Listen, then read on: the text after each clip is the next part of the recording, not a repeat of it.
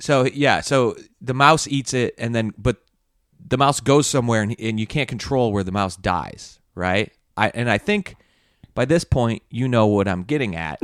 Catherine had been sitting on a mouse corpse that was rotting under her Okay. ass. No, hold on. Can let's You make hold it, on. Make it clear it was under the cushion. I wasn't just si- it wasn't just plastered to my fat ass. It was under You killed the mouse like Christopher in Sopranos. The Sopranos, the It was dog. li- little Cosette. yeah when he sat on the dog when he was on heroin. Yeah, that's But what Catherine's on you know prosecco or whatever. happened.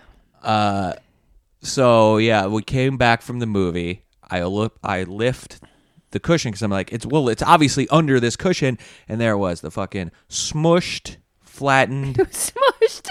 yeah, it was like paper thin. oh my god.